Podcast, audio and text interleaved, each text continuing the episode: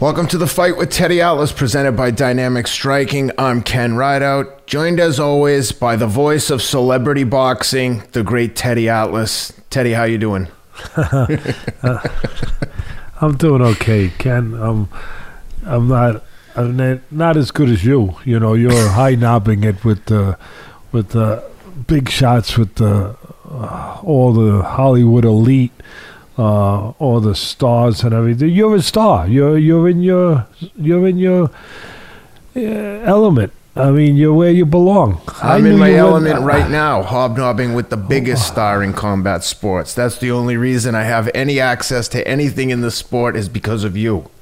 I appreciate that. I mean, I'm I'm happy for you to be able to uh, have access and to have have these kind of uh, things happen, which you're you're, you're just a good person, and um, you it's it's nice to see uh, people have you with them and appreciate you, and for you to have that access and have that you, it's a nice thing to have that um, chance to to be with not not these people because they're known and they're stars and they're obviously successful, like Dustin Poirier, people like that, and Woodley and all these people in our in this business. But to, it, it's a it's a good person being with other good people. That's yes. the way I look at it. I, yes. I don't look at it as much with the separation of, you know, that obviously they they have a celebrityness and all that that's obviously that goes without saying. They've earned it, um, but I, I, look at it the way I just said it. That yeah. uh, they're good people, and uh, if you were fortunate enough to meet those people, even if they didn't have the celebrityness, and you were able to find out the kind of people they are, you'd enjoy being with them. Period. That's right. And speaking of good people and, and, and, and enjoying their celebrity status, Teddy, when we walked into that arena, I walked in with um, Dustin Poirier, obviously, who we mentioned uh, on the last show that I was going to be there with uh, with my bodyguard. It was Dustin Poirier. I, I, guess it wouldn't have mattered if I mentioned it now because I can tell you when we walked into that place, my, my friend Jesse Itzler and another guy, Devin Levesque, were both with us too. Jesse Jesse owns the Atlanta Hawks, super nice guy. We walked in there with Dustin. You would have thought Mick Jagger walked in, or um, I don't know who's the biggest star in the world. The place went crazy. Jay Z. The place went crazy. It was a constant parade of people to our seats insisting not hey dustin can i take a picture? It was like hey dustin can i take a picture? As they grab him in a headlock and step on my shoes and push pushing past. I was like are you asking or telling? But dustin to his credit, couldn't have been more of a gentleman. He, uh, Teddy, I'm not kidding. He took 10,000 pictures. I said to him by the end, I said, if we don't have COVID now, there is no such thing. People were in our face the whole night breathing. The security came down and said, hey, Dave Chappelle is in the back, wants to talk to you guys. They brought, they brought us in the back. Then they came over, hey, Tyron Woodley wants to see you. Jake Paul wants to see you. So we were like doing the whole tour. Well, obviously, Dustin was doing the tour and said, I'm not coming without my man. so we all we all went but man what it was just great to see him get the recognition he so deserves for being such a good person. And majority of the comments that people were making were that they loved and appreciated the way he handled himself after the uh, most recent McGregor uh, victory with McGregor acting of course like a complete sore sport and Dustin just rising up and just being a gentleman the whole time. It was just great to see.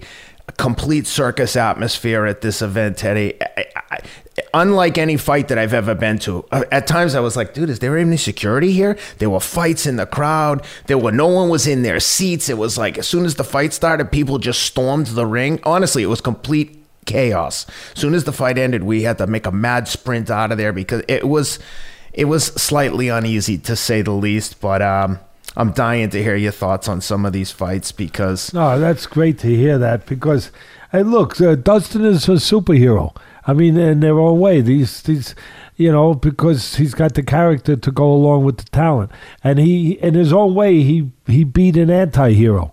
Yeah. You know, in in, in, a, in a sort of way. I mean, I'm not knocking McGregor. McGregor is give him all the credit in the world. He's a phenomenal athlete, phenomenal promoter, phenomenal uh, fighter. Uh, he's a warrior. I mean, uh, like him or don't like him, uh, you know, and and he's he's been a pioneer for the sport. He's taken it to other to other levels, to other places. You know, with with the uh, from an economic standpoint, kind of like I know some people probably get you know they they have a conniption fit to hear this, but in some ways, the way that you know, there's always someone before you, but like Muhammad Ali would bring boxing to that next level of, of you know a paycheck for the fighters. I think Uh, that's a very fair comparison. yeah. I mean, he did. He, I mean, he did. McGregor did that. Hundred um, percent. Like him or hate him, it doesn't matter. And that's part of why he did it because people hate him and like him, like Muhammad Ali used to say. Yeah. Hey, at the end of the day, they there's one consistency. Whether they hate me or like me, they all buy a ticket. Yeah. And you know, and and that's that's what makes the world go round in their world. Uh, that's that's what gets it done. That's the magic of it. That's the success of it. You know, um, he's an antagonist, uh, and the antagonist was beat. You know, the the villain was beat, and uh, you know, Dustin is like Captain America. He he comes in there on his shield, and it's great to hear that. It's great for him to be acknowledged that way and celebrated that way, and just embraced uh, because he's a regular guy. He really is. He is what the people would wish someone to be when they're that guy that they pay money to watch and Yep. that they look up to. Um, So that's great. I'm I'm great. Though, uh, yeah, that's great. I'm happy for you. Happy for him. That's terrific. Um, couldn't happen to better people. And uh, please always take my phone call, Ken. Please. no, no question. I- have- that would break my heart. That would break my heart if I uh, Teddy Ho. never. That would that never, would kill me. Never, never, never. You know, you're my best friend. I love you. If you're you're you're you're you're at the top of the list, and you know that. Because I, Hey. I knew you I knew you when you weren't quite quite as famous. So go ahead. What- you and I we- are gonna you and I are gonna what are live and die doing? together. Hey, before we get into the fights, Teddy, one thing that a lot of the guys on this card probably should have done was subscribe to Dynamic Striking and checked out some of your like boxing basics because there wasn't a lot of boxing basics going on. There were not a lot of jabs.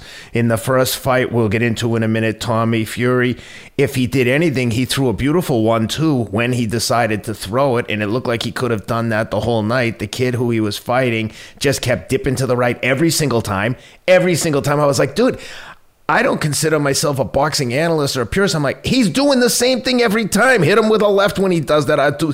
Anyway, I digress. But I'll turn it over to you in a minute. But dynamic striking. Check out Teddy's videos there. You can learn all the fundamentals of boxing. You can learn the jab, the uppercut, the peekaboo style, whatever you like. It's all there.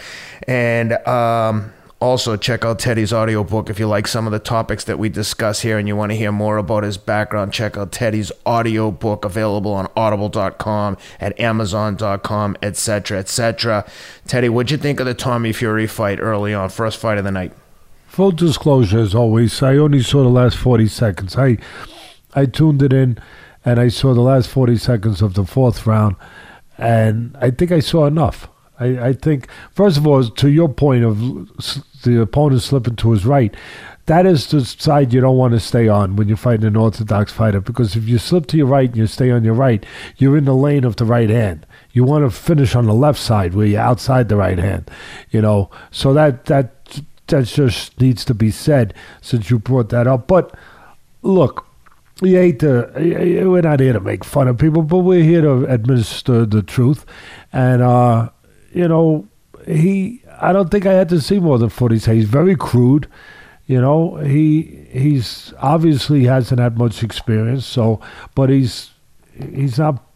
He's just not polished. He's uh, he's. Uh, the nicest thing I could say is, you know, he's a good-looking guy, and he Very might handsome. be better. You know, he might be better off. Uh, uh, in some ways, again, it's how can it not come off as a knock? And I don't mean it to, but the truth is the truth. He he might be better off modeling those gloves with uh, those trunks than he is fighting in them, um, to to a certain extent.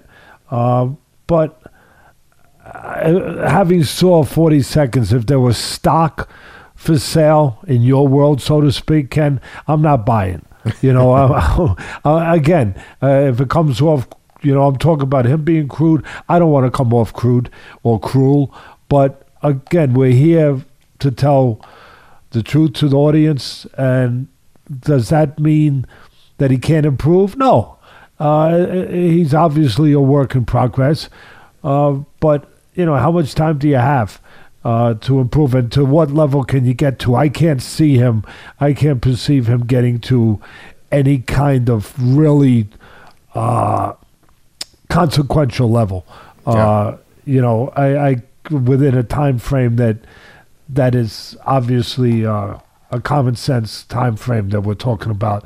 You know, we're we're not talking about. Uh, you know, we're not talking about 2030. You know, we're we're we're talking about in in recent uh, amount of time, uh, or in a decent amount of uh, future time. Uh, I I just don't see, I, and I don't know if I could see selling that fight. To be honest with you, with Paul at this yeah. point.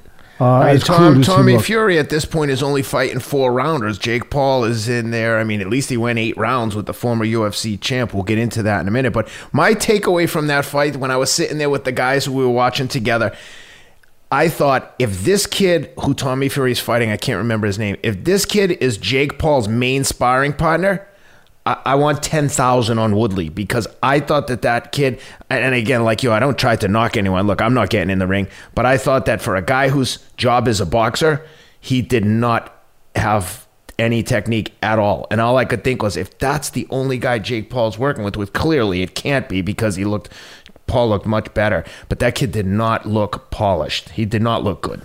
Um, well, I mean, again, uh, you didn't have to you didn't have to spend a lot of time uh, watching it. I, I I saw the last forty seconds or so, and you could see that he's um, you know he's not going to be mistaken for a uh, contender. No, uh, that's let's put it that way.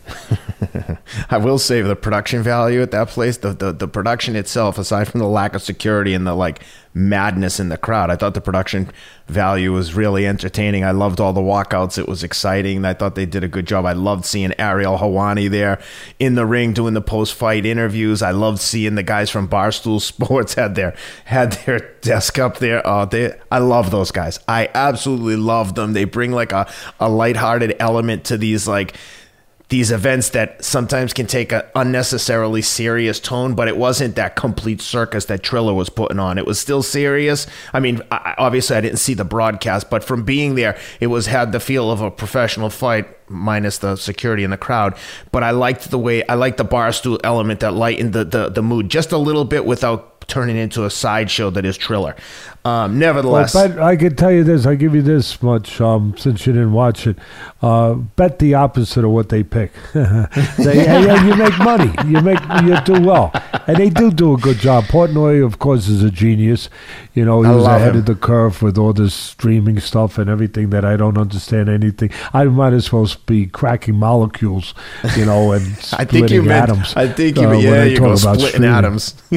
uh, when I talk about streaming, but yeah, uh, obviously he's he's a genius. He, he's he's built a hell of a, a hell of a business um, with that bar stool, and and he's smart. He's entertaining, and it does bring that uh, of you know it does bring that value to the broadcast of you know uh, everybody you know the the gambling aspect is is out there and if nothing else not only does it give you an opportunity to put a couple shillings as as I think about my brothers and sisters across the pond uh, on something but it just it brings us it brings the event it gives the event uh, authenticity when when you put that in there. Like it just makes it feel bigger. Yeah, uh, and exactly. It, people know. are people are betting on sports like it's going out of style. To ignore it and pretend like it's not happening is naive and foolish. It's like making cannabis illegal. If you want to smoke cannabis,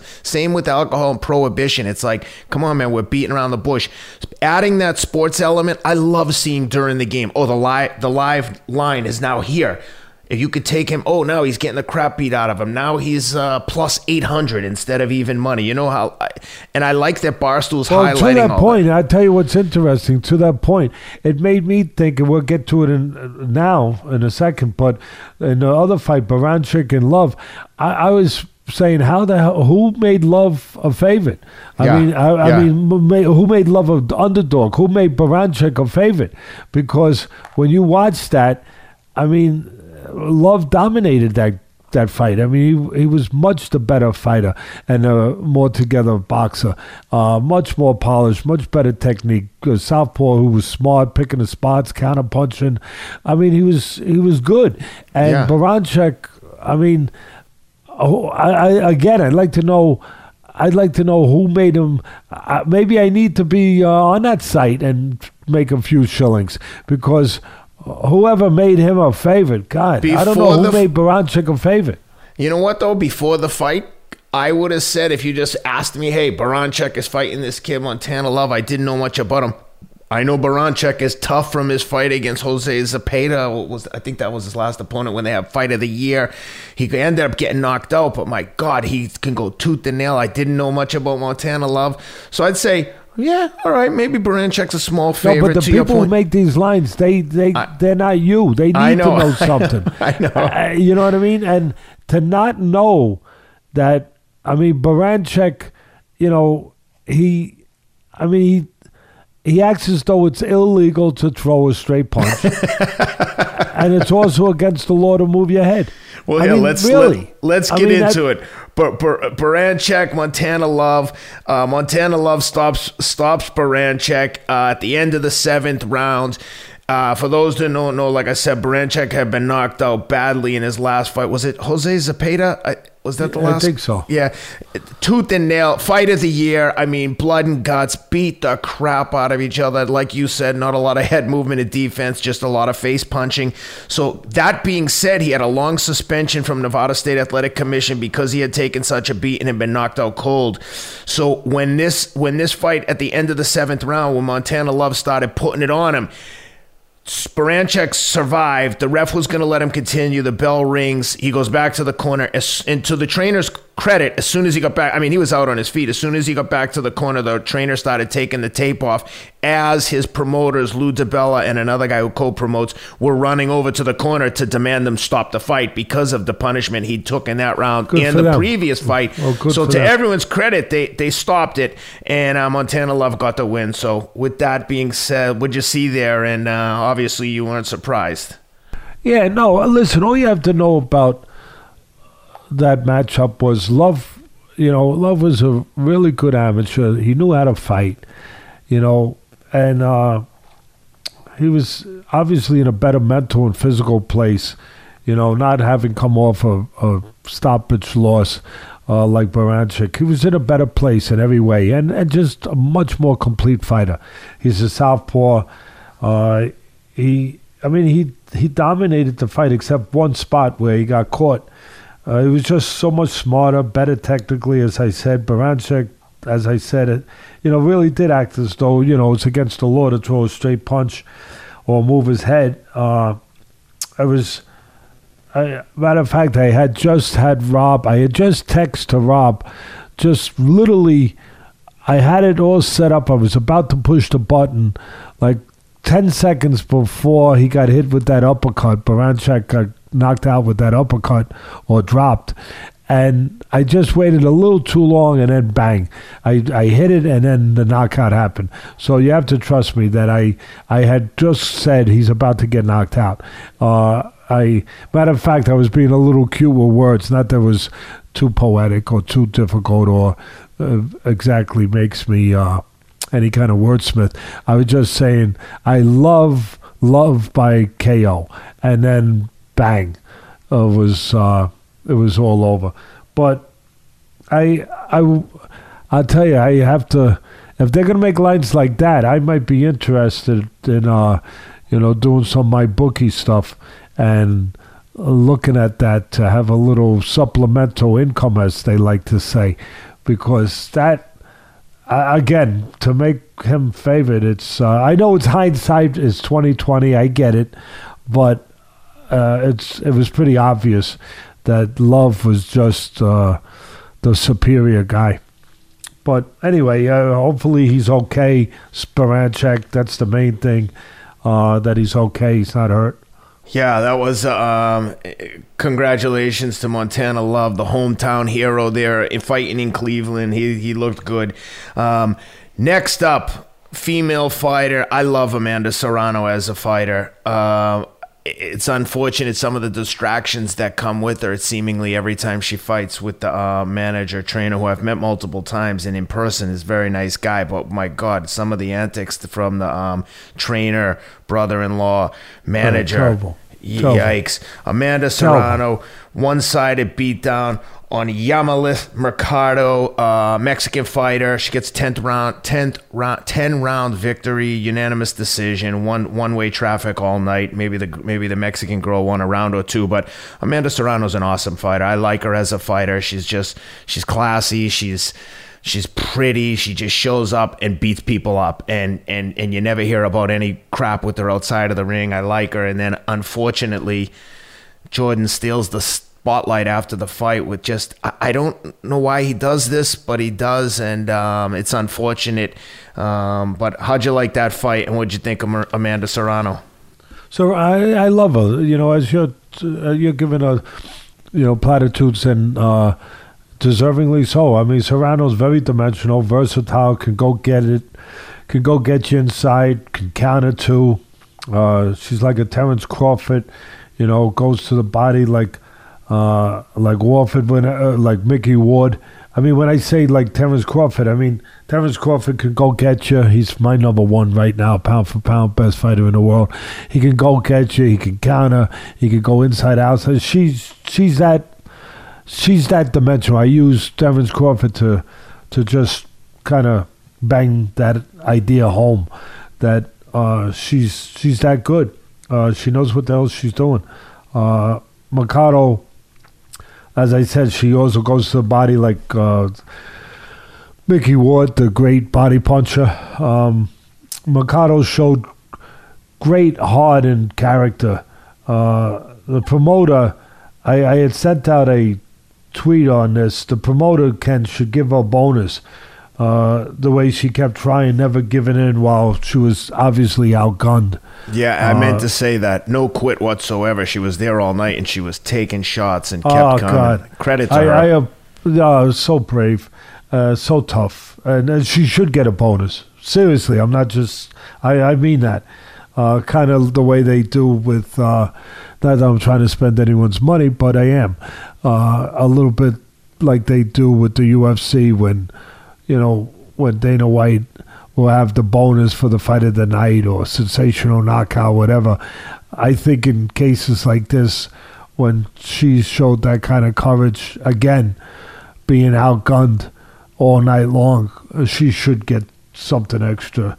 But anyway, uh, Serrano showed class. Speaking after the fight, the opposite of, as you just noted, her trainer, who tried to somehow question Mikado's courage and Mexican heritage. I thought it was terrible, saying that she ran instead of fighting like a Mexican. Uh, that was just that was I hard mean, to Teddy, hear. if she had, it was very difficult to hear that. It was difficult to to listen to that. I mean, I guess he, I mean, according to the way he's talking, so I guess he would have said the same about Muhammad Ali's courage when he fought Joe Frazier. That Ali was boxing and you know and and was showing uh not behaving like a fighter uh in in his uh in his estimation. If he's going to say that about his own, uh, if he's going to say that about Mikado, so I it just it was a tough thing to hear him say. Very. I mean, what what should she do? Stand there and get knocked out for his entertainment? She was outgunned all night. I thought she made a valiant effort considering how outclassed she was at times, and she still stayed in there and kept throwing. Like, what could she have done different short of just stand still, plant her feet, and either get knocked out or land a bomb? It's the I don't understand. I, I really it, it was disheartening to hear because it took away from Amanda Serrano, who's the star of the night did everything she was supposed to do. She was gracious in victory. And here comes the trainer or manager in the back chirping. You're not in there throwing punches, dude. Step back. Like let the let the fighters fight. Anyway, well, it was it was it was it was not uh, it was not good to hear that. It was classless. But um, one of the commentators, uh, I you know mentioned it, which I was happy to hear that that somebody said something about it uh, instead of just ignoring it. Um, uh, some things have to be, you know, have to be addressed. So uh, and. I also, it's probably just a coincidence, but one of the commentators had said a couple things exactly what I had said before the Woodley Paul fight. Uh, probably just an example of uh, great minds thinking alike. I'm, I'm, I'm, I'm sure it's just a coincidence. Of course. Uh, uh, I'm sure. and, and just, yeah, because otherwise they would.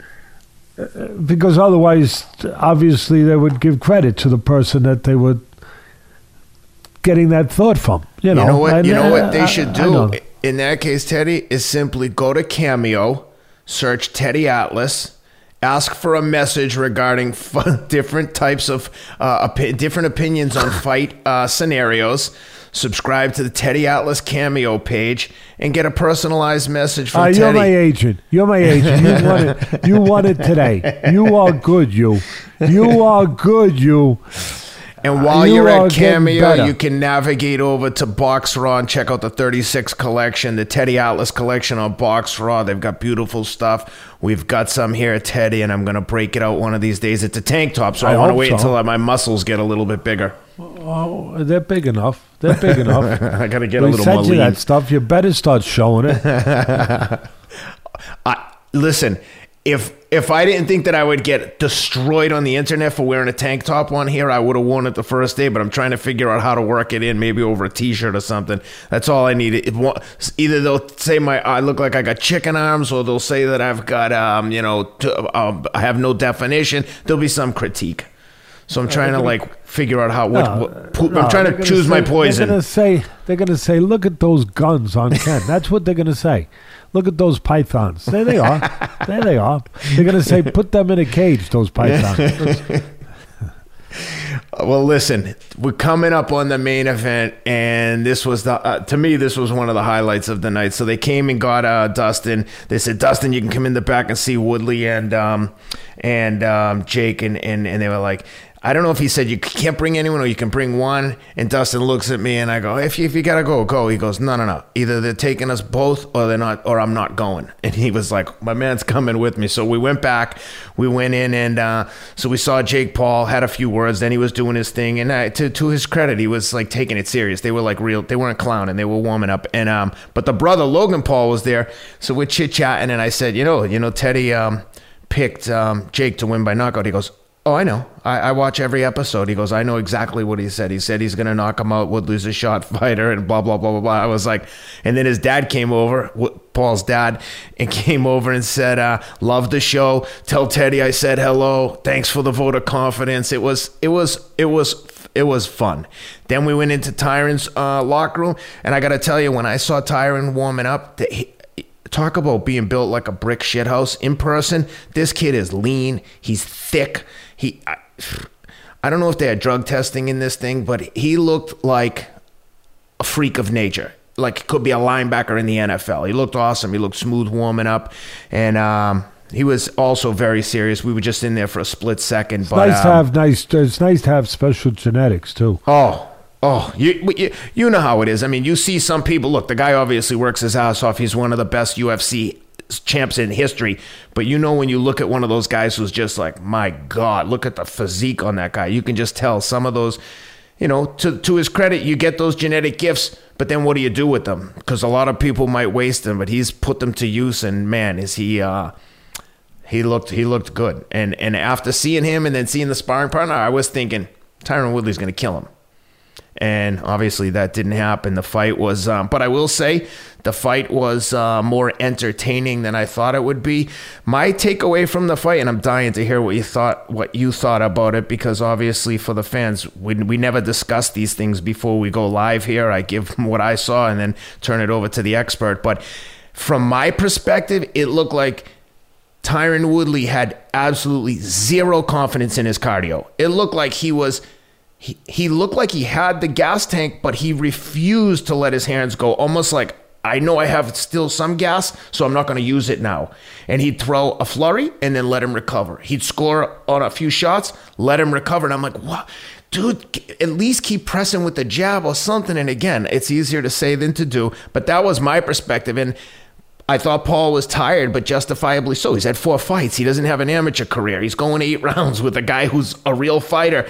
So I had a little more understanding as to why Jake Paul might not want to extend himself early, but I couldn't understand why Tyron wouldn't, or, or at least he would walk him down but then not throw. You're like you press, you're backing him up, you're backing him up, backing him up, and then let the other guy get off. Like he's not working behind the jab. He wasn't doing like basic fundamentals. Again, could have used some dynamic striking tutorials.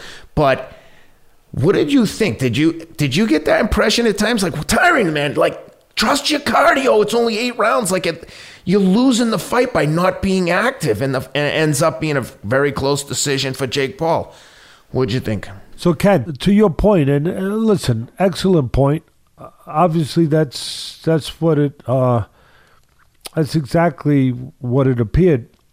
I my my thoughts on it is that there's a reason why I picked, and again, we always full transparency. There's a reason why I picked Paul to win this fight, and I picked him by knockout. So I picked the right guy, but I I had it going to you know obviously the end result not by knockout. So I was wrong, even though I was right with the winner.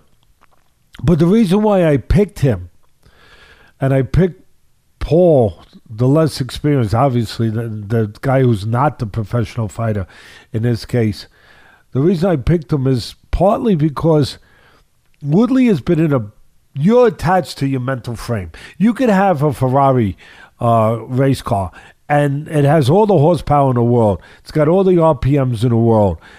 But if your temperament is, you know, kind of to be driving Miss Daisy, right? I mean, if if if you if if you've been say in an accident and you're you're you're cautious about going fast now, it doesn't matter how much horsepower is underneath that hood. It don't matter. People look at the car, and you made a great point of looking at his physique and the way he looks and his the way his you know you figure his cardio was and all those things that you assume are attached to that.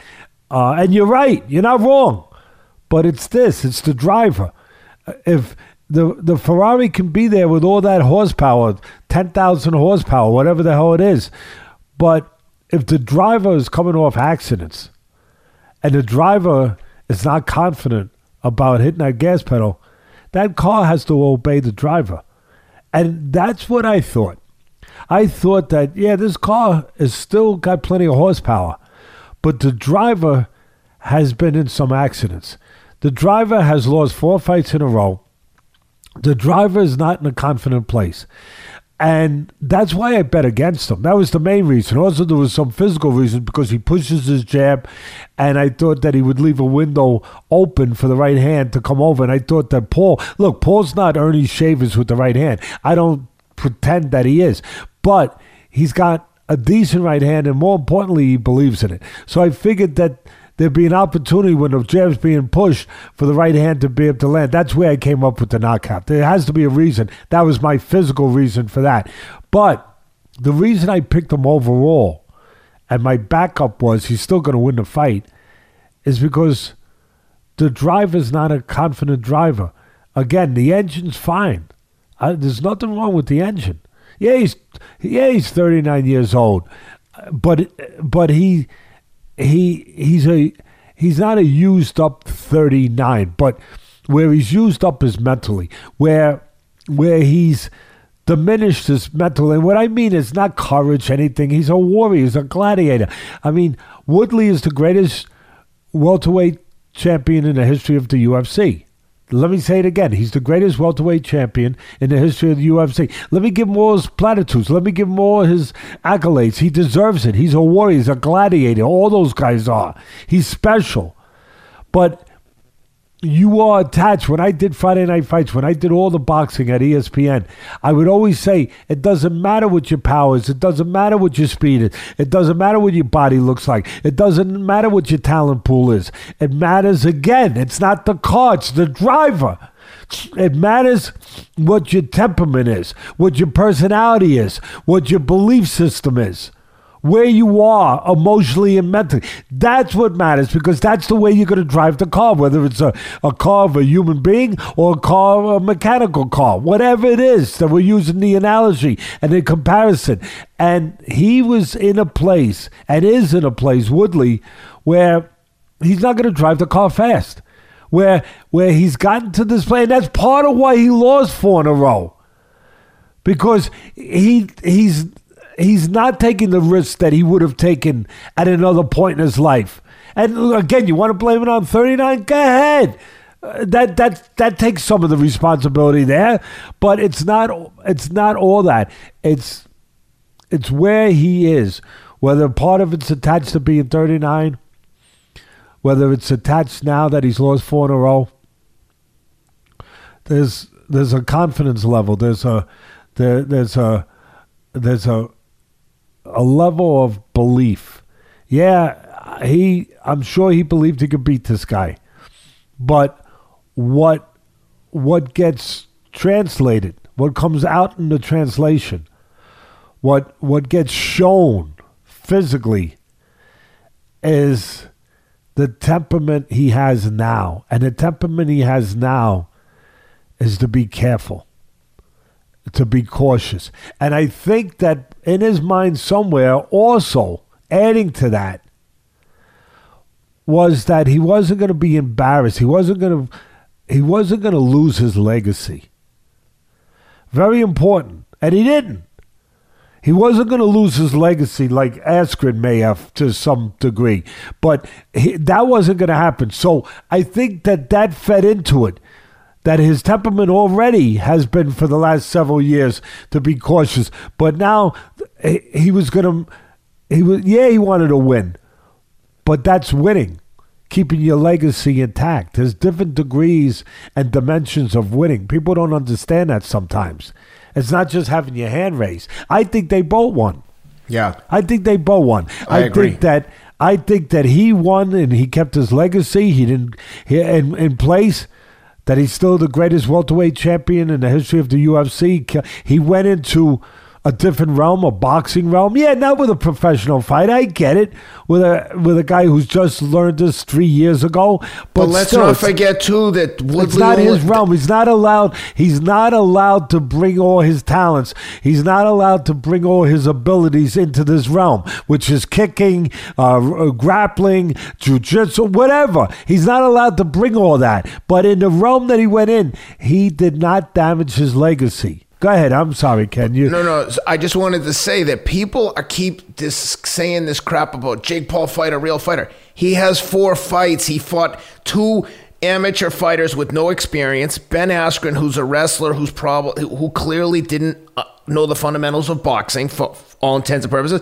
And then he got in with Tyron Woodley, who's a legitimate fighter. He's not a boxer, but now people, I, I, he's don't progressed. get. He has progressed. He's I, he's. But I don't get people criticize him, say he go fight a real fighter. You Show me someone, any human being who doesn't have a boxing pedigree at all, give them four amateur fights and say go fight a real professional fighter. They did get there. They, you couldn't even be a sparring partner to a to a crap pro fighter with that experience well, level. He, so and and to your point, he's not stupid. So exactly. Listen, and, and again, I want to blow up a little. I want to get a little brain matter on the walls right now. He's like Floyd Mayweather. Yeah, yeah, yeah, There it is. Get the Lysol out. You got to clean that stuff up. Really, you can't leave that stuff on the walls. Um, go ahead, clean it up because he's like him because he's smart, because he's a good manager, he's a good matchmaker. He picks his spots really well. And he progressed a little bit, but he still picked his spot. And he picked it the way that I picked him to win and the way that I picked Woodley and where I saw shortcomings or opportunities for uh, you know for Paul to be able to to beat him. It's it's the same way. Yeah, I look at this. I have to look at it with reasoning. I have to look at it with judgment, with with experience to make my pick. I don't just, you know, I don't just put two names on a piece of paper and, and turn them upside down and flip them around a couple times and turn one up and say, okay, that's the guy I'm picking. No, I don't. I, it has to be based on on something that tells me something, and that's exactly what he's doing. To his credit, he he saw some of the things I saw. Obviously, he's got a size advantage of him. He's 15 years younger. Woodley's on a losing streak. But I think from a physical standpoint, he saw what I saw. That Woodley, for the most part, he'll push his jab out. He won't extend it. He's shorter he to begin with. But if you're not put extending your jab, well, then then you're miniature then then then then you've really magnified uh, the the difference of of being short. I mean, you you've you've really added to that problem, um, and he added to that problem. I I felt that once uh, once again that it doesn't matter what's under the hood. What matters is who's driving and where that driver is, and mentally, and Woodley going into this fight I think part of him winning was to start with he's not going to get caught with something that could damage his legacy. That was part of it. I'm not saying he didn't try to win. I'm not saying that. But what I am saying is that to actually win this fight, he would have had to had the ability to make a decision and kind of leapfrog past that that that sort of stream running underneath that was the stream of of caution. The the that that danger stream. Because he would have he would have had to care maybe a little less about the legacy. He would have had to care maybe a little less about what we all care about, which is surviving. Yep. And and I think that his whether it was conscious or subconscious, that Woodley was part of Woodley's and, and where he's been for a number of years now in the UFC, where he's gotten to a place where the caution becomes stronger than his ability to take a risk to sell out to win at all costs. Um, again, I'm not saying that he's. I, I know how competitive he is. I, I know how what a warrior he is. I, I respect all of that.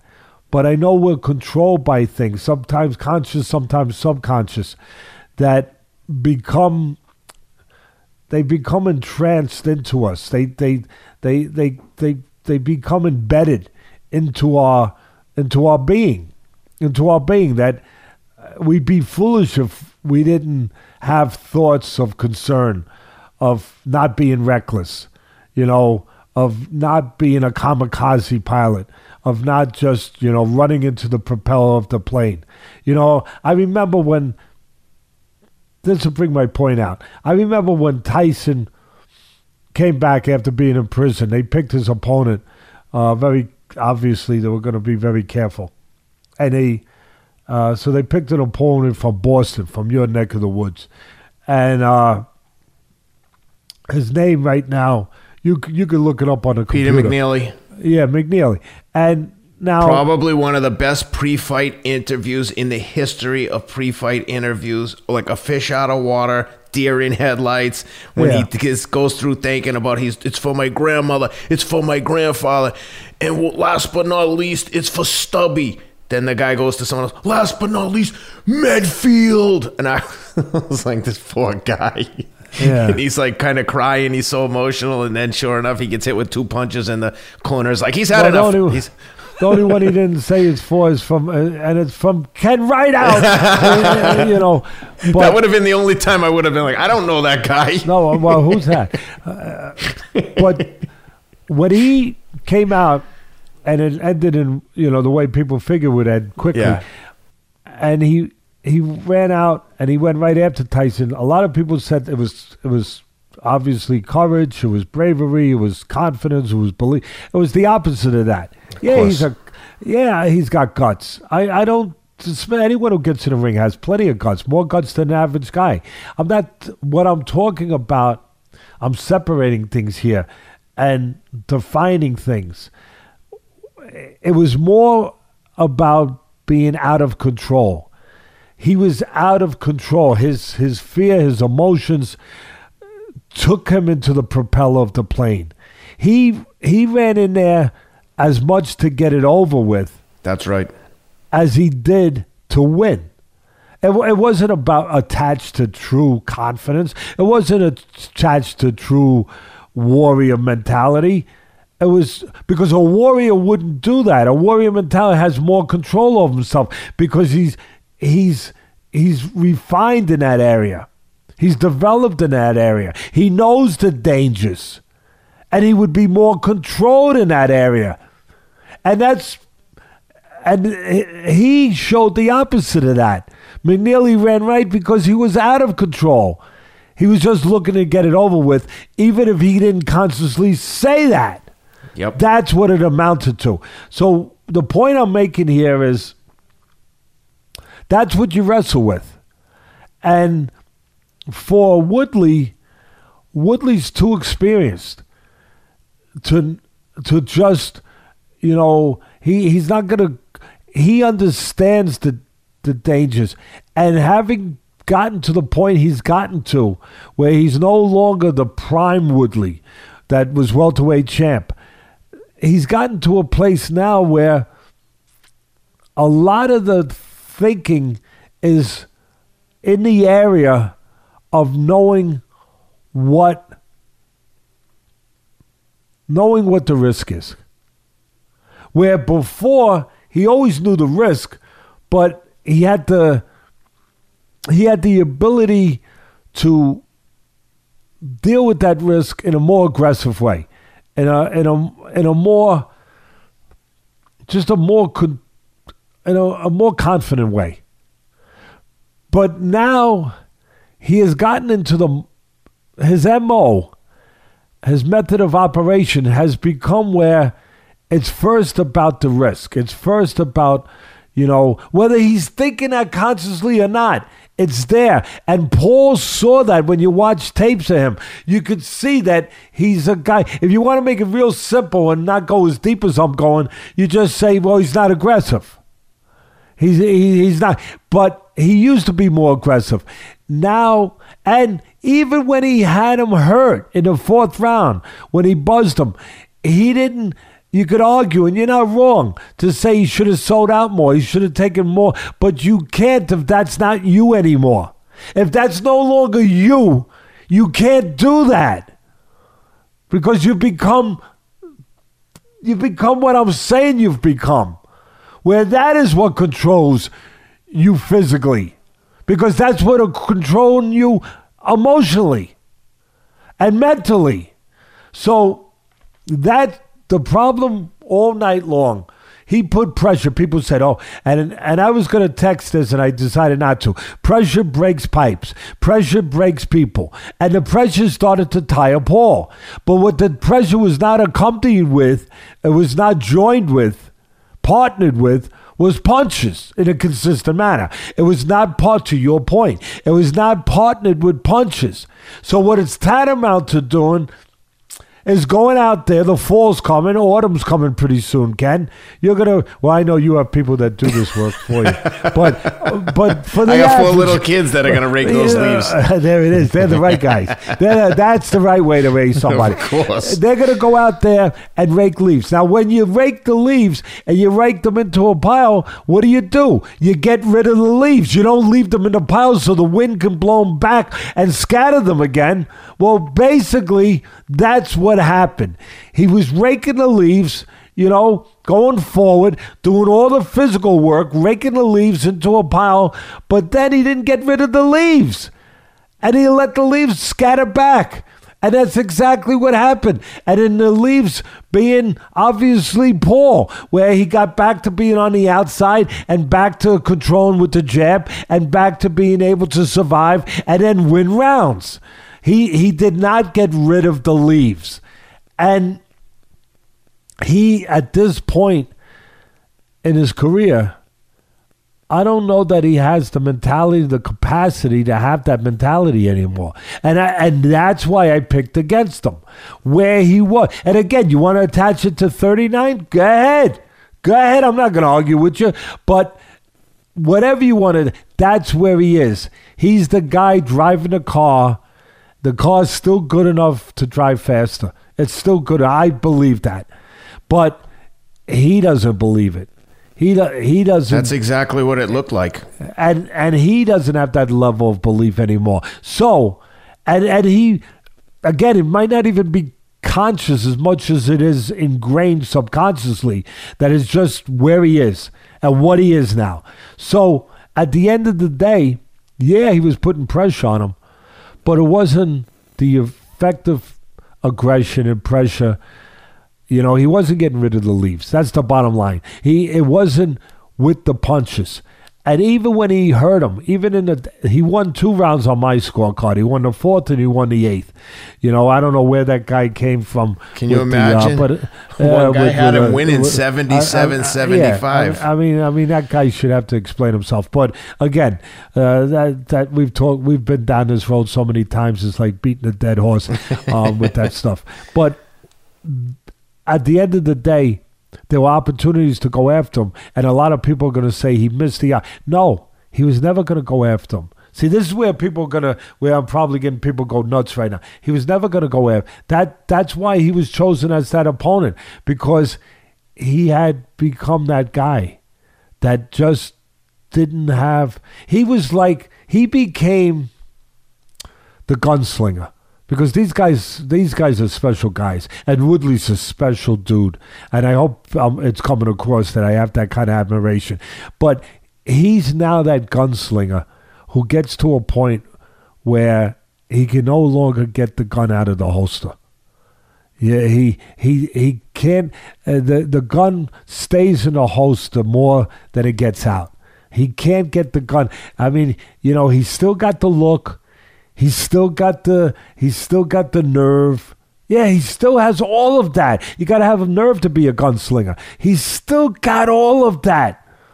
But he doesn't have and when I say the nerve, the guts, the constitution, the the makeup, but he doesn't have the belief to get that gun out of the holster fast anymore. And it gets left in the holster and it's still a gun. He still he hurt him with the right hand. The bullets were still live bullets, but he just can't get it out of the holster anymore. And and and I don't necessarily believe it's physical, as I already I agree. talked I agree about. with you. But yep. and and I'll and that's it. And that that's people come here to hear something. They come here to get an explanation. That's my explanation. That's what you're going to hear. But at the end of the day everybody won in a way that Woodley kept his legacy. He can make an argument he won the fight. One judge gave it to him. He heard him. He can make the argument I should have finished him. So so he's he he he's got his he's got that. So he won in that way, even though his hand didn't get raised. And the other guy won in a way. Paul won in a way that he showed something that everybody wondered. That when the day comes that he's going to be asked to behave like a fighter, will he behave like a fighter? And he did. He passed that test. He he he won in a way where there was some authenticity to him for once. Nobody knew if it was authentic. Nobody yeah. knew if, if he had any credibility. Nobody knew. All they knew is he's picking these guys, and he's a big guy, and he's got an advantage, and he does. He has an age advantage. He's got a size advantage. He has a reach advantage. Yeah, but he's not a professional fighter. He's Let's not, also and, give a li- we. Sh- We should also give a little bit of credit to uh, his his trainer, BJ Flores. I think BJ Yeah, Flores done look, a great done a job. good BJ job. Flores, good guy. Look, really look nice I give guy. credit to BJ Flores. I give credit for him seeking out BJ Flores. I Yep. give credit, and I have from the beginning, to the Paul brothers for taking not for respecting the sport. Yes. That they've respected the sport. They went out there and they learned what they had to learn. Look. Are are they? Uh, I'm not pretending they've become Jake LaMotta or Marvin Hagler. I, I, I haven't lost my mind. I don't have to be drug tested. I, I, I, I understand that, but they respected the sport. They went out there and they learned what they had to learn. They dedicated themselves to learning it. And again, I say what's going to make people's brain matter go on the walls again. You got to get the Lysol out again. They're, he's like Mayweather. He's he's picking his spots. There's, why wouldn't he? Why wouldn't? He? But this one, there was a little more danger, and this one, at the end of the day, he got what he needed. He got a little test to find out for himself that he could depend on himself. He's got to be better for it because no matter how he talked, forget about the talk, and no matter how he promoted himself and all that crap, forget it. At the end of the day, you have to find out if you really feel that you could depend on yourself. And he found out, he got an answer. We all have questions in life. And I think that's part of why he's doing this. Because I, I think I think at a young age you can't do certain things at a certain point it becomes too late and I think that he's in a place where he he wants to find out things about yeah I, I don't think it's about just making money I know some people are going to get probably mad at me and say, you, well, gee, Teddy, you're giving this guy a lot of credit. No, I'm giving him what I think he deserves to be given. I think that he's already made money. I think that he wants to find out about himself. He wants to see how far into the cave he can go and how far the cave goes. Yeah. And the cave is dark. That's us. The cave is us inside ourselves. How far can you go inside that cave and continue to put lights on and continue to lighten dark places and continue to go? How far can you go? And how and who knows? Who knows how far? And I think he I, I think he's trying to discover that. And that's a great thing in life to be able to explore yourself, to find out what you truly are capable of and what the walls who says you have a wall? Everyone says there's a wall. You hit a wall and you're not obviously you're not able to uh, achieve anything past that that ceiling right? That's what we call it that ceiling. Well who says there's a ceiling except the fact that we say there's a ceiling but but what if what if we keep saying I don't believe there's a ceiling. I, I believe that I can push that ceiling further back and and find how far how high that roof really is or how high I can go or how far I can venture into that that space. That's like the story of um, all athletic uh, records. Think about the four minute mile, the two hour marathon, And all then those things. a hundred percent. But I, and look, I'm not trying to make this guy, you know, a, a one of these superior, uh, once in a lifetime athlete. I'm making him a human being. I'm just making him a guy that has an opportunity to search, to to search out what he can be, to to to find out some answers to some questions internally. That's all I'm making them out to be. That's to all I'm making them out to be. To your point, when we started this podcast, this whole thing was about connecting the dots of life, using fighting as an analogy. And yes, Jake Paul's not going to challenge for uh, the light heavyweight No. championship of the world. But guess what? He's a kid who was making YouTube videos a couple years ago, and now Well, he's fighting professional hundred fights. And you should take motivation from that in whatever you're doing. You don't have to be a fighter. Maybe you want to write a book that you've been putting off and making excuses for the last three Exactly years. right. Or maybe you want to start a new business and you're scared shitless. This is an example of like, hey, if you don't take shots, you're not going to score goals. I'm gonna I'm gonna piggyback off of what you just said. You opened the door for me, and I'm gonna go in that door. He's gotten better already as a human being. Maybe this is penance for him. Yeah, maybe this is penance. He, for the first time ever, he said something that didn't sound just like boisterous, arrogant, you know, promotional, you know, uh, pitches and and and and gibble gerbil, gobble gerbil, you know, just uh, and stuff that doesn't sound good sometimes, quite frankly. That that I could do without hearing it. Yeah. But I understand what it's based on. I understand uh, what what he's aiming for. I understand the reason behind it. I get it, but it doesn't mean I like it. But for once, I liked what he said. He talked about bullying, and you know what? I immediately I said, "This guy is growing." Wait a minute. Wait a minute. I hold on a minute here. He he talked about bullying, and when I say he's doing penance, he talked about how he used to be a bully. Maybe he's trying to become a better person. And I'm not getting crazy out there. Don't get, don't think that you know. Don't run to. I'm running to Lourdes, and then I'm gonna cleanse myself in some water. I, I'm, I'm not going crazy. I'm not. I'm not going overboard. But I'm just saying, there's growth to this kid. He's only 24 years old. And maybe he's starting to see some things through the risk that he's putting himself in because this time there was a little more risk. And now and, and it was a it was a controlled risk. It was a calculated risk and it was calculated on his side. I made that point already. But what I'm saying is he might not have liked the person that he was. And this might be his journey to get to a better person. How's that sound? I I I I, I no no people are gonna say, Wow, where'd that come from? Well it came from where it came from. Me being in, around in in combative positions for many, many, many, many years. And sometimes uh sometimes you get to places where you wanna redeem yourself. You want to find out things about yourself, but part of that is to get redemption to see if you can be better. And when he started talking about bullying and that he was a bully and made that sort of confession, if you will, um, that's where it came from. I started thinking, wait a minute, this guy's looking for self redemption, not public redemption, but self redemption. He wants to see if he can grow. And you know what? That's not a bad thing.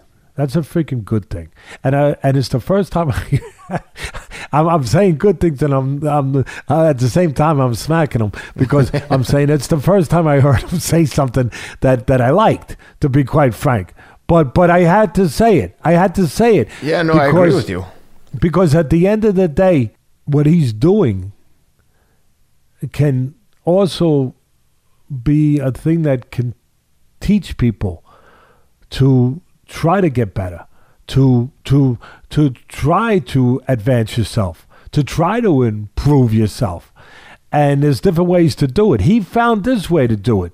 You know, listen, he's making money, he's doing all I get it. I, I understand that. But there's more to it than that. There's more to it than that. For me, I believe. And again, when he said and started talking about bullying and kids out there that get bullied and stuff, um, I I said, wow, he can he can be more than he ever bargained for when he started this thing, where he can he can teach, he can teach people to, you know, to to kind of face their demons, and uh, face their shortcomings, and dare, you know, that old saying, dare to be great, but dare to take a risk, dare Yeah. to find out what what you are. Yeah. There's some real neurological uh, science behind what you're saying that you see it with people in recovery from addiction is that they get a dopamine release. I believe it's dopamine versus serotonin, but the great neuroscientist Andrew Huberman, our friend, and uh, Rob's other podcast that he produces, he recently had on a uh, another Stanford professor called Anna Lembke, and they were talking about the dopamine release and and the high that people get from telling the truth and confessing things. And it almost becomes like a drug in and of itself when you start to tell the truth. It becomes like a, a snowball gathering momentum, rolling down the hill. It's like, you know what? Telling the truth putting this thing out in the light feels good. It's it's it's it's what recovering addicts feed off of. It's like I've got to make all these, you know, they go through their 12 step process of making amends, confessing, and, and and making things right. So maybe this is all part of the process with with Jake Paul. That's like, hey, in addition to becoming a better fighter, maybe I'm becoming a better person, and there's like some actual like neurological science behind how this is all happening, whether he knows that consciously or not. But it's interesting to see, and it's interesting that you highlighted that because I do think that that's what's happening. Yeah, and and I use a word here, Ken, um, to go along with all this opportunity. Yeah. Sometimes we're presented opportunity we didn't ever know we were going to be presented. Yep. Just opportunity. An opportunity to to get better, an opportunity to teach, an opportunity to discover, an opportunity to learn, an opportunity to challenge ourselves. I'll give you an example. Another example is the Dr. Atlas Foundation as you started to get some success on ESPN and some recognition from training and start to build a public awareness, you use that opportunity to create the Dr. Atlas Foundation and look at what it's become today. I'm sure when you first started, you probably had no idea that it could be as big as it's become. And I know we've got the Dr. Atlas Foundation dinner coming up in November. I'm looking forward to it. Hopefully, COVID doesn't do anything to dampen the spirits this year. But I know I'm, I'm looking forward to it. I know Rob's looking forward to it. And hopefully, it's uh, bigger than it ever was. What are the what, What's the date this year? November 18th. And um, it's at the Hilton Hotel on Staten Island. And we pray that you know, that we won't be uh, dampened, restricted too much with this, you know, that the COVID situation will allow us to. Right now, we have a go, um, but we we you never know how that's going to change, and um, we. But I had to make a decision. You know, I had to uh, take a risk. We're talking about risk. I had to take a risk or do it virtual again, you know, go the safe way, go virtual again like we did last year, or say, hey, we got it's time to, you know, get up off the canvas, dust ourselves off, and you know things are opening up. We got to go forward. We got to do a dinner. I yep. mean, we got to do a dinner. We got to get people together uh, for this fight. So I made a decision to do that. Once you make the decision, you got to go forward, and I hope it was the right decision. I hope, uh, but we're moving forward. We're, we're hoping to God the people will come out, the celebrities will come out as they always have. And matter of fact, I invited Dustin Poirier. He's uh, going to be. I think I don't want to spoil his. Um, his announcement. I don't think it's final yet, but he may have a fight in early December, in which case he'll be in uh, training camp. But yeah, but he mentioned TBD. that to me. But he said yeah. that it was a month ahead, uh, yep. a month out, and he said uh, he he still would think about coming. Yep, uh, because no, it would be a month out. So that's right. Uh, we talked hopefully, hopefully, yeah. Well, hopefully he'll be able to make it, and um, you know. But either way, either way, I uh, I know that he would like to make it, and that's important to me. And uh, Hopefully, but the other thing see. that's the other thing that's important is the amount of messages that I get DMs from fans. Ask Teddy this, ask Teddy that. If you're listening to this and you're a fan of the show and you want to ask Teddy something, here's your opportunity to ask him in person, face to face, by coming to the dinner November 18th in Staten Island. Get your tickets. It's not expensive. It's for a good cause. It's a tax write off come out to Staten Island, meet a bunch of celebrities, meet a bunch of different professional boxers and boxing personalities. You can even meet our great producer, the legendary Rob Moore. Uh, and hopefully we'll see Ariel Helwani there. Speaking of uh, MMA royalty, he'll be there. He said he'll be there. Yeah. Uh, Helwani. Matter of fact, they did his podcast today, earlier today. And, oh, I'm uh, looking forward to that. Yeah, he does a great job. He does a great job. Um, he really does. But the let me tie let me tie the knot, so to speak, to tying up the Woodley Paul fight from a physical standpoint. Now that tie a bow on it. Yeah, uh, it was from a physical standpoint. The difference was the jab, because yeah, we understand that Woodley was shorter, and he, you know, he's he, he's a he'd have to. I always talk about geography is so important. He had to get closer, and the geography for the most part was owned by by Paul. To his credit, he had to be on the outside, use his height, use his reach, uh, stay on the outside. Woodley had to get closer, but where Woodley and part of the reason why you know I picked against him, where he hurt himself was he no longer extends his jab yeah, uh, whether it's shorter than whether it's shorter or longer than Paul's isn't really the point. If you're only throwing it half of what it's capable of being thrown, it's always going to be shorter. Mike Tyson had a shorter reach and was only 5'10, 5'11. He outjabbed everybody when it was Mike Tyson because he threw with confidence, he threw with timing. He sometimes slipped his head and threw it where he took away, he negated the other guy's reach advantage. And his jab was, he didn't throw it to the degree that, and the amount that Ali threw it, or with the kind of snap where it would get your attention the way Larry Holmes did or, or Ali's did, but it was every bit as effective, Tyson's when he was Tyson, when he was at the top of his game. It discombobulated guys. It got him inside with guys. It kept guys defensive. It hurt guys. It intimidated guys. And he had to get every inch of what he had with that jab. He would extend it. And Woodley, shorter or not shorter, his real problem was that he has gotten to a place, and that's part of what I picked up on the film when I broke this down and picked against him.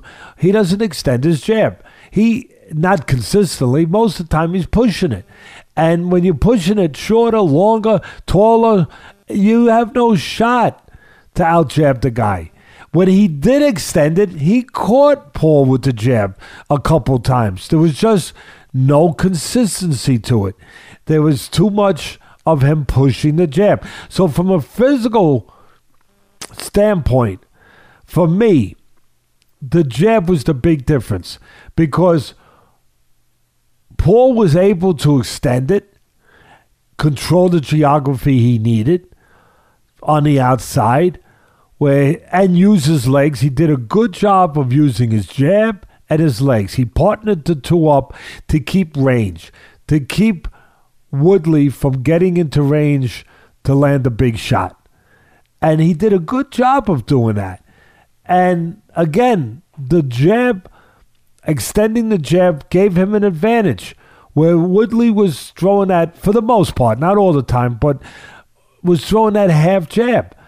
And also, by throwing the half jab, it gives your opponent a chance to counter over it.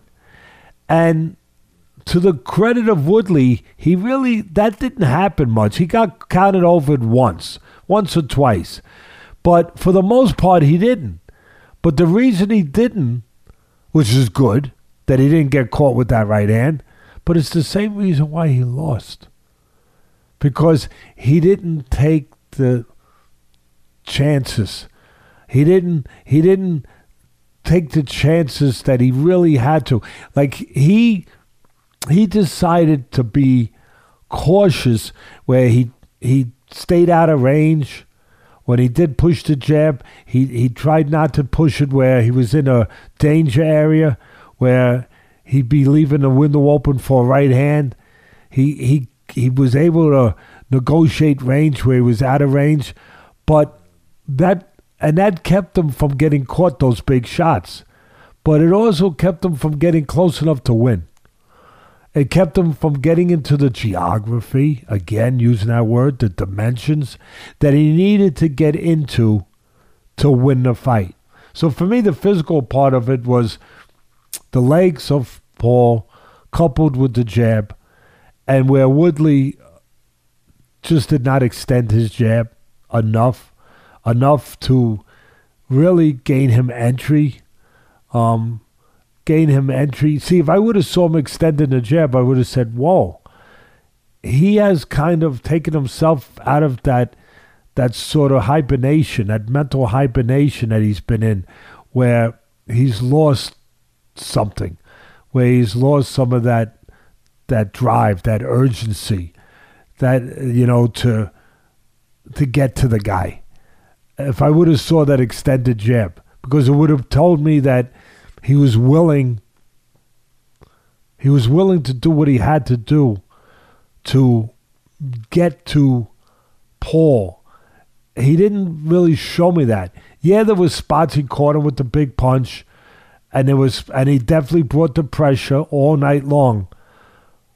But he brought it without the punches for the most part. Exactly. And and there's a reason for that, as we've touched on and we've talked about already.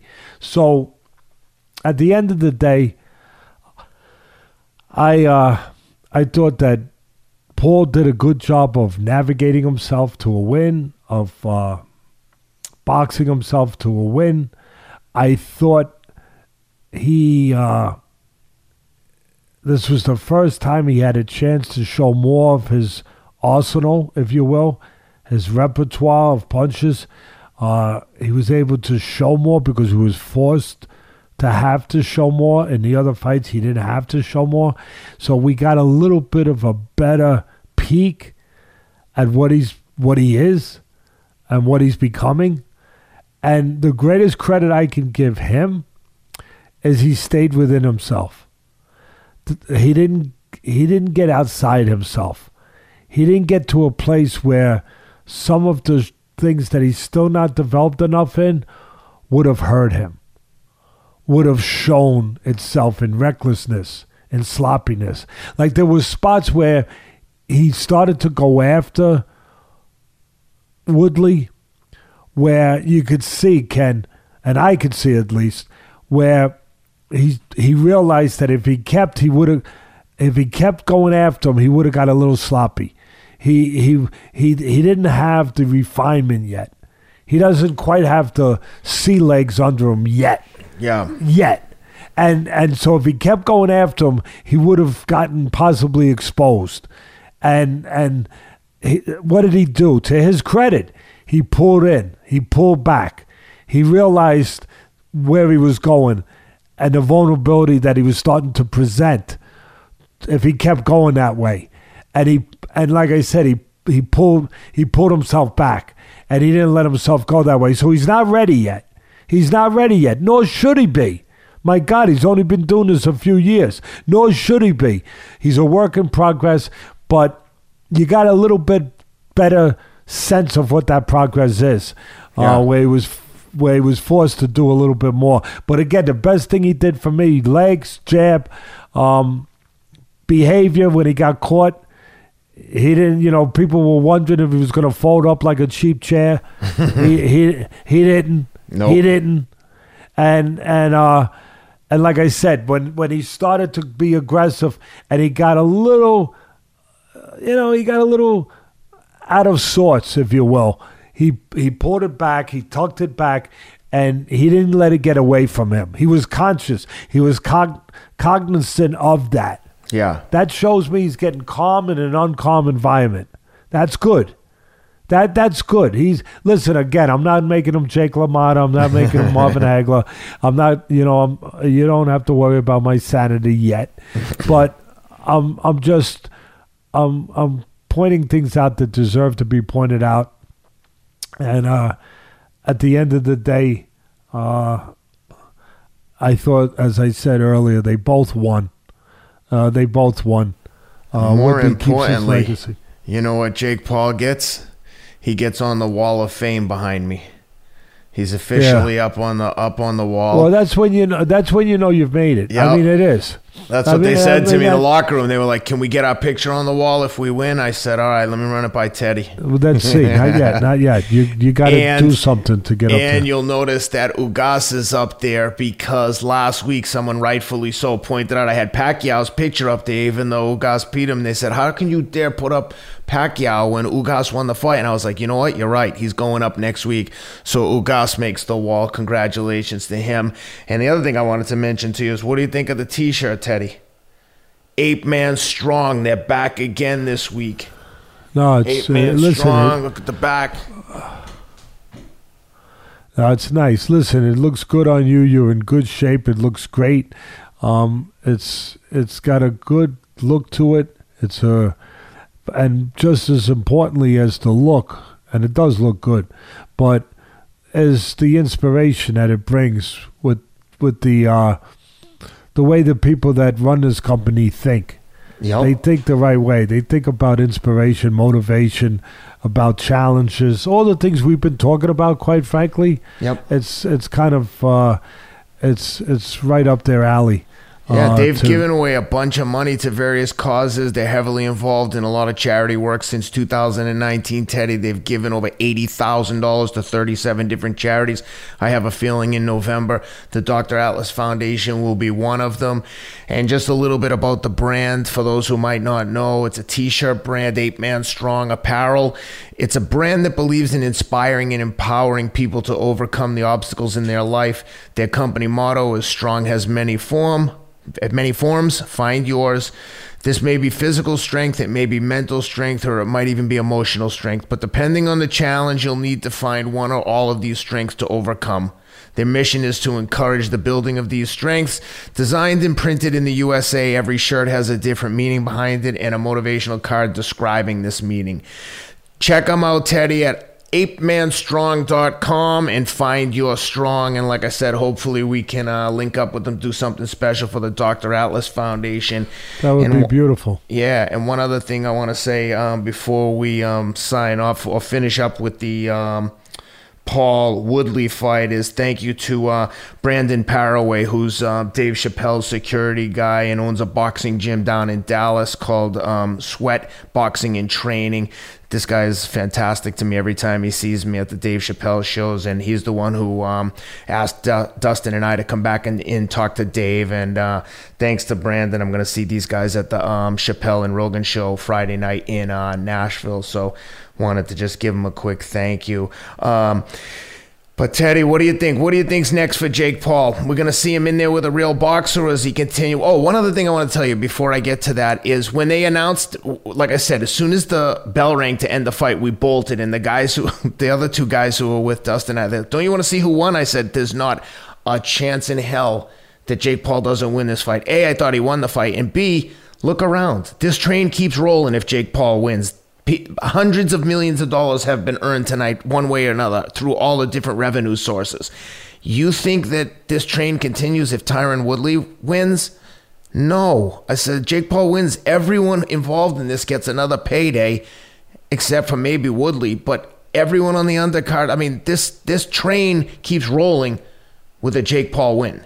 So, and to your point about the judging, like I'm I'm shocked that the guy gave Woodley a round that anyone gave Woodley a single round because there's no sanctioning body. There was no accountability. If if they gave Jake Paul every single round, even if he had been knocked down every round, who are you going to complain to? It's a it's a it's a novelty boxing match. Of course he's going to win a decision. It's almost as guaranteed as a Canelo boxing match that goes to a decision. The golden goose is going to get all the curry, all the favors.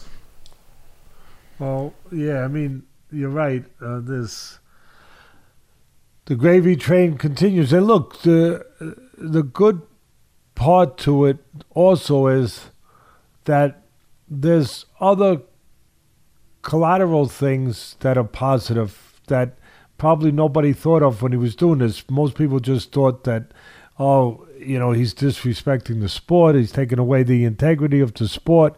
You know, no, he's not.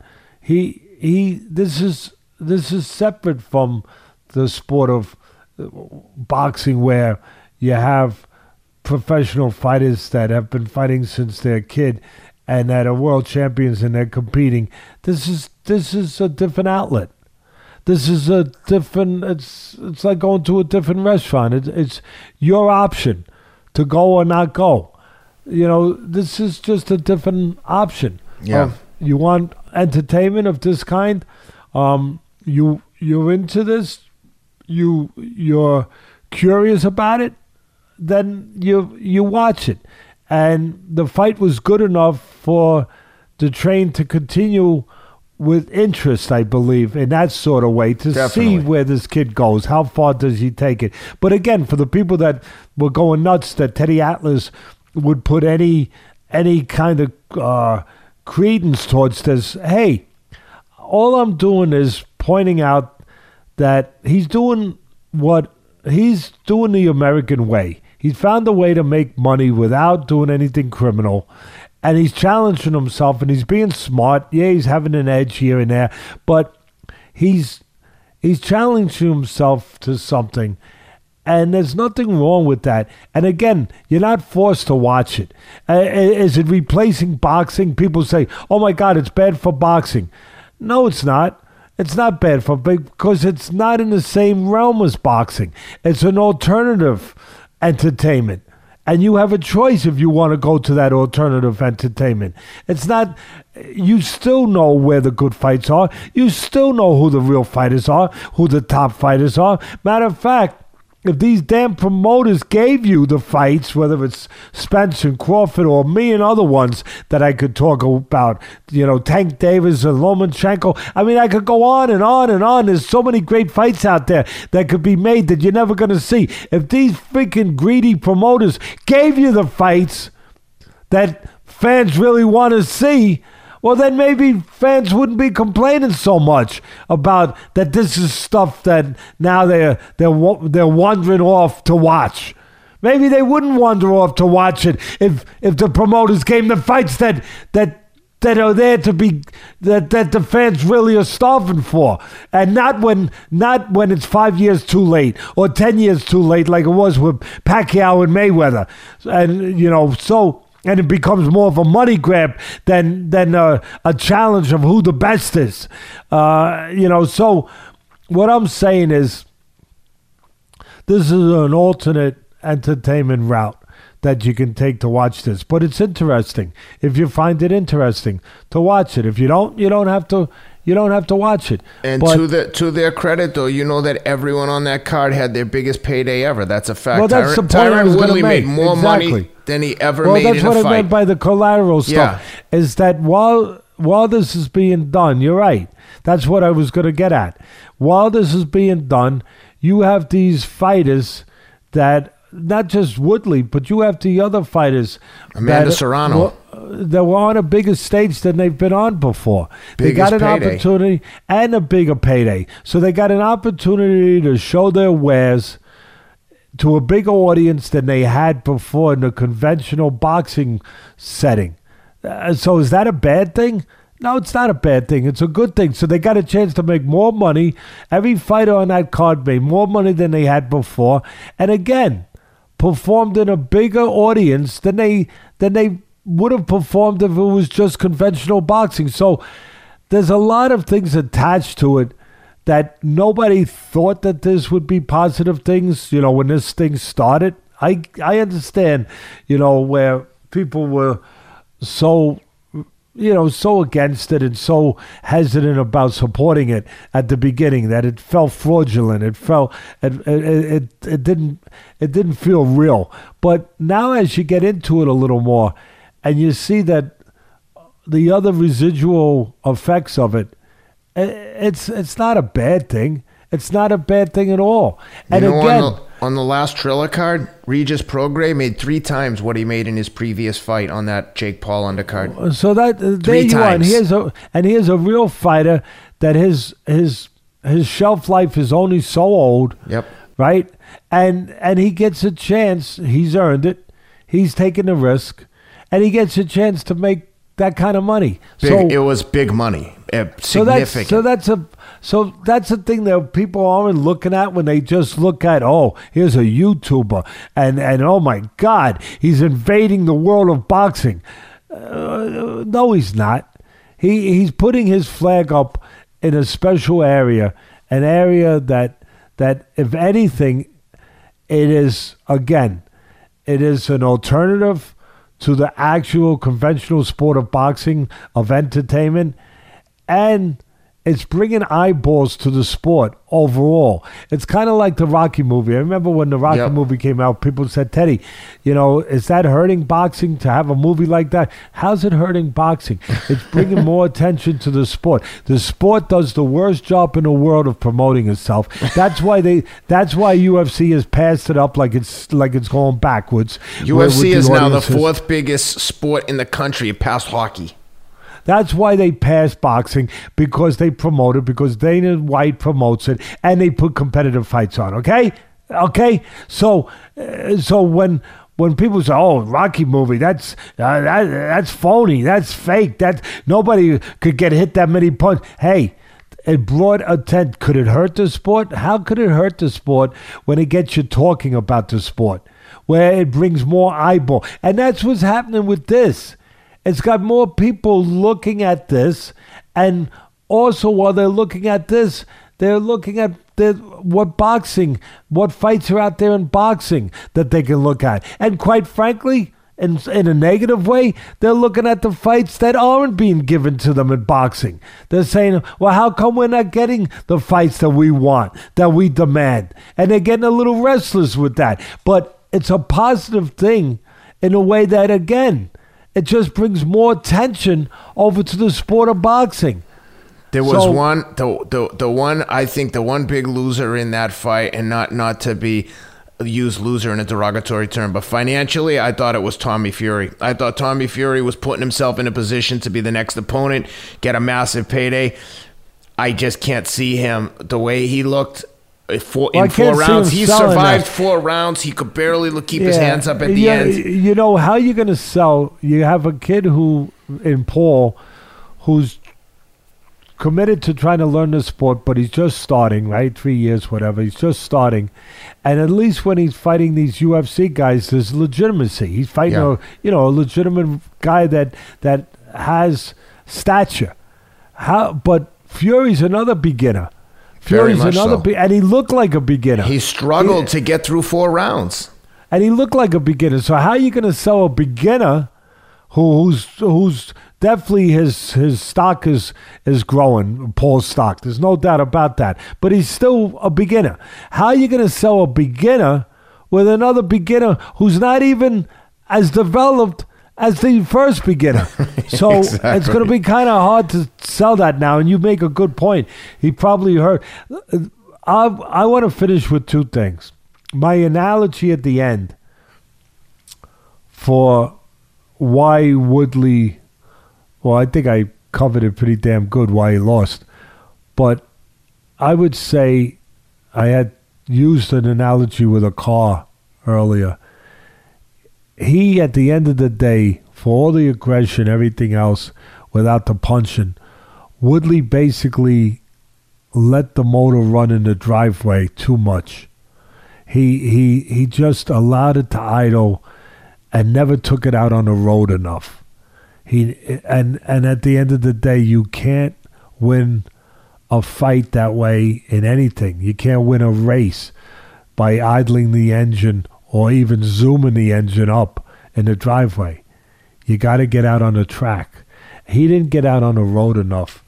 And the other final thing I want to just give something to because I've been hearing more people kind of chatter about this a little bit, and I got a funny feeling I know where they're hearing it. I, I think they're hearing it over here, Ken. I, I think they're hearing it over here. And, you know, and they're not prone to say, yeah, we're hearing it over there. So that's okay. but we do know one thing, and we're blessed. We really are, Ken. Um, they're all they're all watching. Yeah. They're all they're all watching, and um, I just wanna. I've said it before, and I want to say it one more time. Now it's even more prevalent after this, after Paul took a little bit of more of a step in his progression.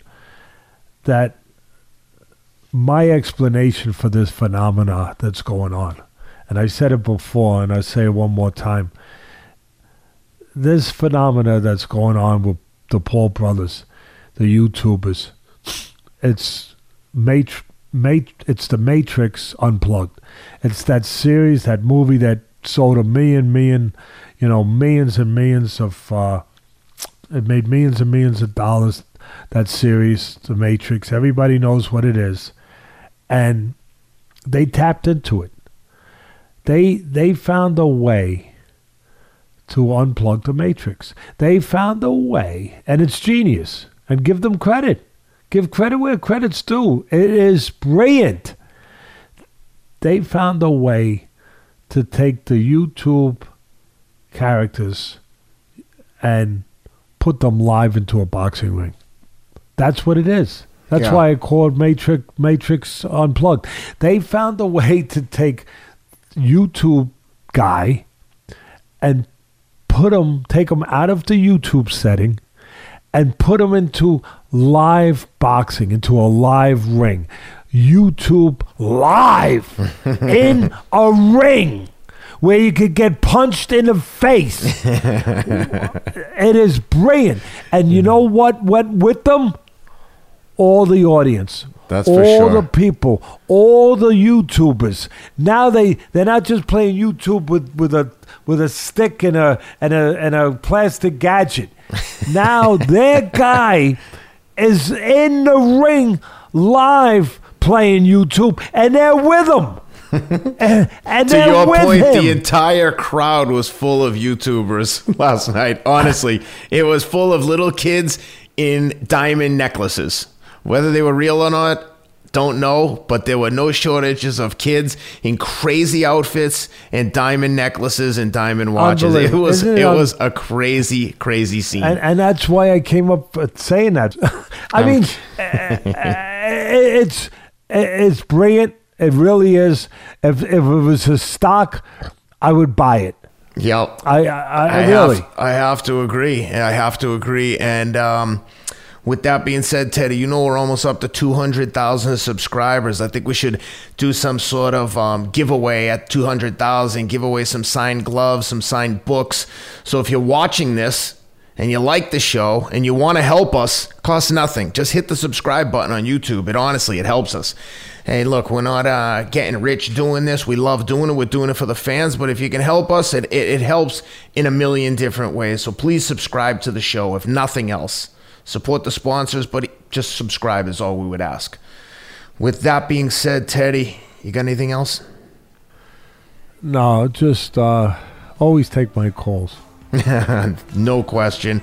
Guys, thanks for being with us. Enjoyed this one. Teddy, thanks for doing this. And we'll be back with you next week. Take care.